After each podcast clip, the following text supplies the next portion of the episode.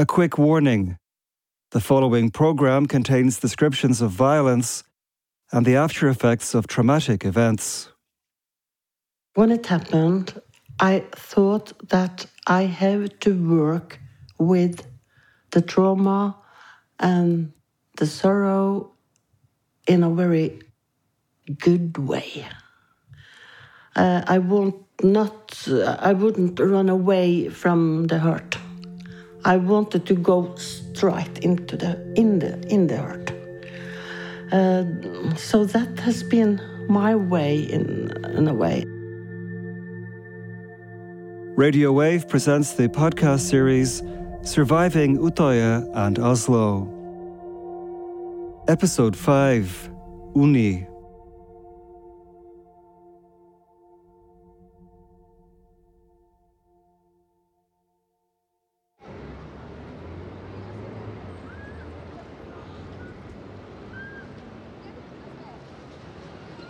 It's an unusually warm early June in Norway.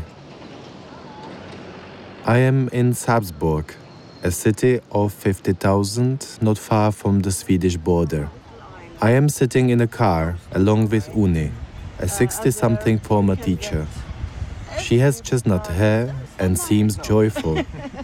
She picked me up at the station and we are heading back to her home. It's really crazy. Yeah. Yet since July twenty-second, twenty eleven, her home isn't what it used to be. During the attacks on Utøya Island, one of her three kids was murdered, sixteen-year-old daughter Andrine. What was Andrine like? How was Unni able to cope with the loss of her youngest daughter? Is it even possible to get past the death of a child, especially when their death is so brutal? Does such an intense grief from such an unexpected loss ever go away? Unni shares her experience in episode five of the podcast series Surviving Utøya and Oslo. She make much life in the house. Um, she wanted to be a baker uh, and uh, she loved to make food and uh, that we was together with friends and family and eat food, and she loved that. Uh, so we were, she was much in the kitchen and she loved music. So it was music in the house all the time. She was not very sporty, uh, but uh, she played uh, theater uh, for a long while. Uh, she read a lot of books, uh, and she had some really good, good friends. She was a little shy uh, girl, but uh, when she learned to know people, she was very funny. Uh, she has strong meanings, and uh, she thought that every people should be treated good, uh, and she was very um, uh, school politic also was her uh, fight, and the poor in the world. Um, so she was really from from a little child.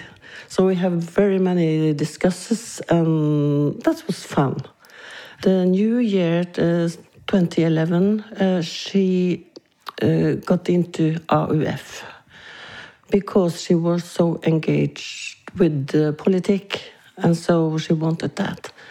In February uh, twenty eleven, I got a message on my phone, "Mama, can I go to Utøya in the summer?" And I, I wrote back, "Oh, yes, you can." That's wonderful. Uh, it was a very rainy day. Uh, it was the day that my husband got uh, holiday. I got to the bathroom and I styled myself a little.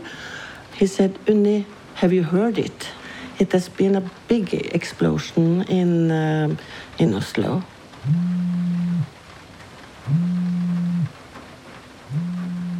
So I got a message from Andrine. The last thing she said, but you know, Mama, I am on the safest place on earth. And I said, yeah, you are on an island.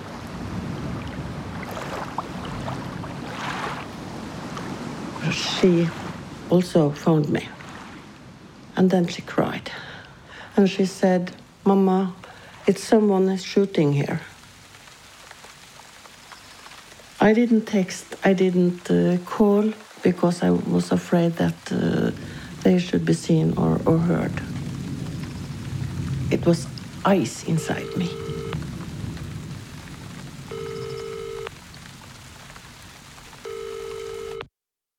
The terrorist was taken.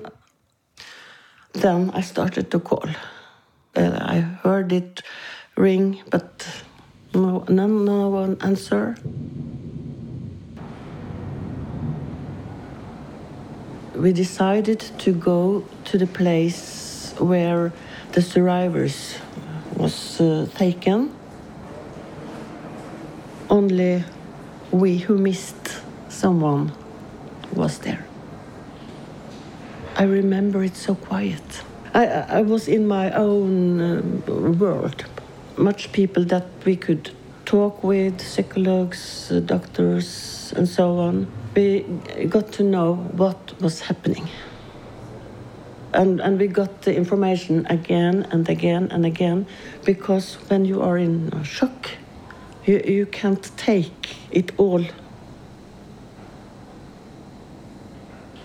It took uh, one week before we know that she was dead. And her birthday was the day after. She must come home until tomorrow. And she did. We said goodbye uh, in, in the church. She had a blue dress that she loved. She should be seventeen.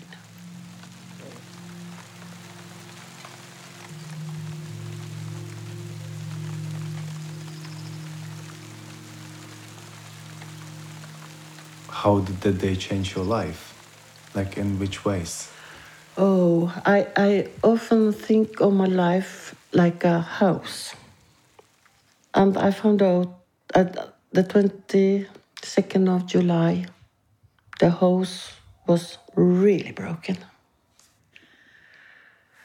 And all the years after, I have rebuilt that house. Something in the house I have wanted to care with me, and there has been much new things in the house. And there are many rooms, and there also is a room that is only Andrine and me. Uh, so I, I have changed in many ways, I think. I have had to learn to know myself in a new way, and and I um, there there was so many things I couldn't uh, uh, dare with, uh, so I have um, uh, exercise, exercised on things. For example, go shopping. It was very difficult, because that was something Andrine and I had often did together. Uh, make food was very difficult in the first times, uh, because I had to make not so much food, only food for two. I should make for three. uh, I have um, learned to listen to Andrine's music, because I have must been prepared if it only come on, you are on a shop or in, in the radio or something. So I have to be prepared that I don't start to cry.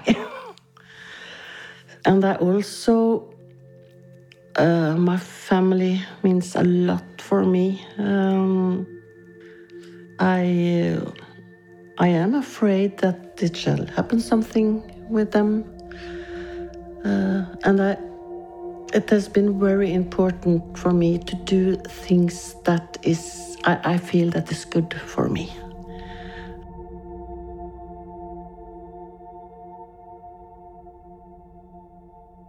Was it for you, it can't be comforting, but like that you got to know exactly what happened? You know, like was it somehow good for you yes, to know it? Yes. Did it help? Yes, for me it did help a lot. Because it can be also very disturbing to know how your child was shot. Yes, because, but you, your thoughts are there always, and the thoughts are even worse than the reality often. So I also had seen, I have seen pictures of all the dead uh, at Utøya, and I had to do it because I, my fantasy was enorm, enormously. So I, I got so many bad pictures in my head. But after I looked at the pictures, I had the fact. Okay, it was like that. Then I, I couldn't imagine everything anymore. Mm. But I know for, for other people, maybe that will, would be a wrong. Mm. But for me, it was the right thing to do.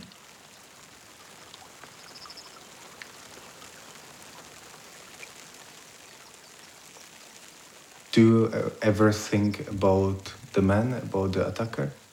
Mm. Yes, I have thought about him. Um, I was in the court. Uh, and the last day in the court, I talked for us who had lost on Utøya. And then I could tell him what he had done to us. And I also could see him in the eyes.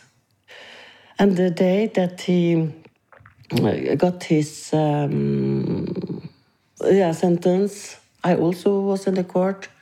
He, he came in. Uh, he his eyes uh, went out, and he looked at me, and our head got another way, just like that. And then I thought, you mean nothing to me. And, and I decided that I I won't use a lot of time to be angry, uh, because it's only me who will who will be hurt if I should go angry all the time. So I, will, I decided that I will do the things that can make some meaning for myself and other people.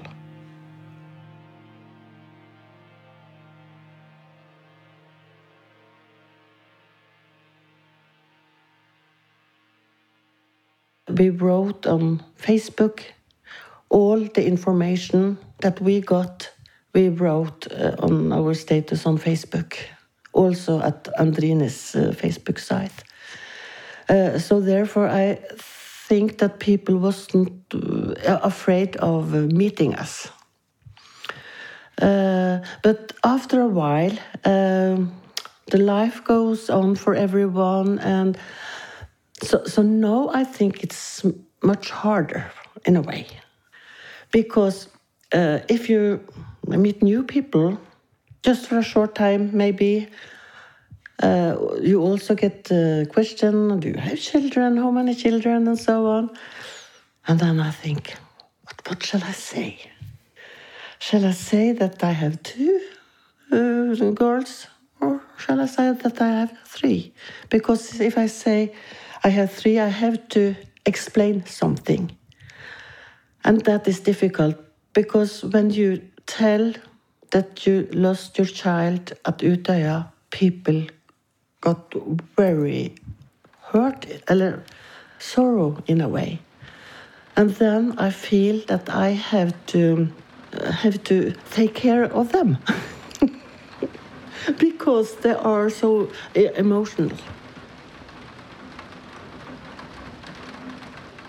Sometimes it can be pleasant to get, of course, support and mm. interest, but sometimes you just don't want it, yes. But you still get it. Yeah. You know what I mean? Yes, I know. And um, I also have that from some friends uh, that would support me so very much and has been so kind and lovely and everything. But I can be in a situation where I'm glad, I'm happy, and so I suddenly get a photo in my phone. I have been at the grave and, and I have put some lights on. Oh.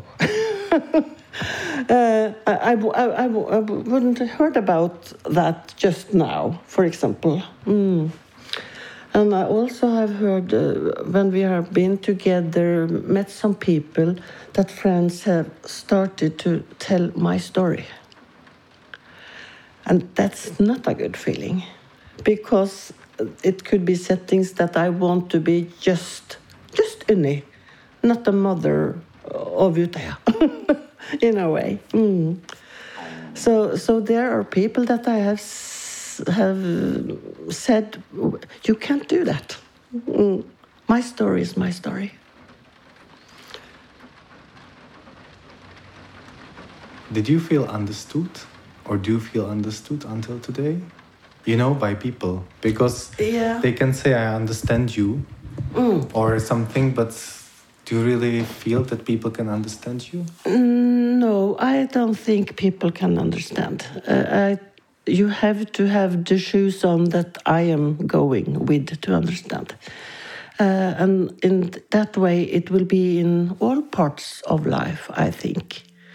But there are some people that I think can understand, and that's the parents that experience the same.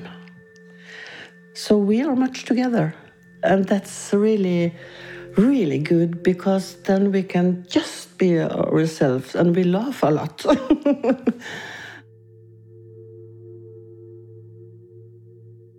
We have talked a lot about Andrine. Uh, she has all the time been a member of our family. Also her sisters talk a lot about her. And now I have got uh, grandchildren. Uh, and they know Tante Andrine. I feel her every day. Uh, she is living beside me. Mm. And is it like helping, this feeling? Yes, it is. In in the in the first months, it could hurt really. When I bake something and I, I don't uh, use the recipe as it should, I hear, oh, it should be a good result, that Mama. Don't do it like that. uh, so, so she, she is there. Um, I always have that uh, sorrow inside, in every situation, really. But it doesn't um, destroy anything in my life. It doesn't. I think I am so happy that I got to be a mother of Andrine, that I got her with me in seventeen years. I, I saw her as a child, I saw her as a youth, and I started to see Uh, who she would be as a woman. And that was wonderful. Yeah. Yes, you said it's natural. Mm, it's natural, yeah. yeah. And I it, might even cry myself. So yeah. It's, it's, it's like, and it, I, I'm, it, not, I'm not ashamed of that. No, you know? it, it comes when yeah. it comes. Yeah, yeah, yeah it's, it it's do. Okay. Yeah. Oh.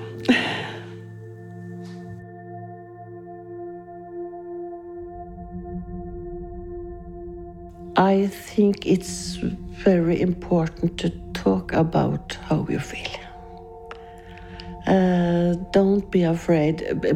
You can feel afraid that people doesn't want to hear about it or, or something. But my experience is that when you talk, people will support you. uh, and when you... share your thoughts, it will be better in, in your head. Uh, and I also think it's very important to accept your feelings. Okay, Today is a really dirty day, but because there are also those days. And then you can say to yourself, oh, that's okay. It's okay that it's really, really sad now. Because you know there will come another days who is happy days. And that I also think uh, I thought a lot because Andrine wanted me to be happy. So, so I have never felt that it's wrong to laugh, or I think, oh, if she is in heaven or where she is, I, I don't know, but I, I feel that she is somewhere. And I feel that she is laughing when I am laughing.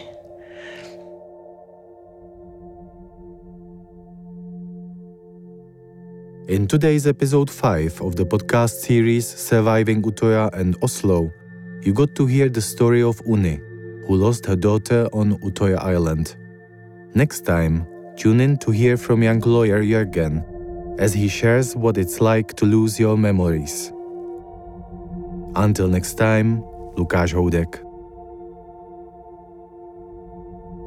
Surviving Utøya and Oslo, a podcast about those who lived through the attacks. Listen on wave dot c z, the mujRozhlas app, and other audio platforms. Author Lukáš Hodák. Dramaturg Jakub Horáček. Sound engineer Radim Dlesk. Sound designer Adam Vonáš. Producer Petra Kupšová.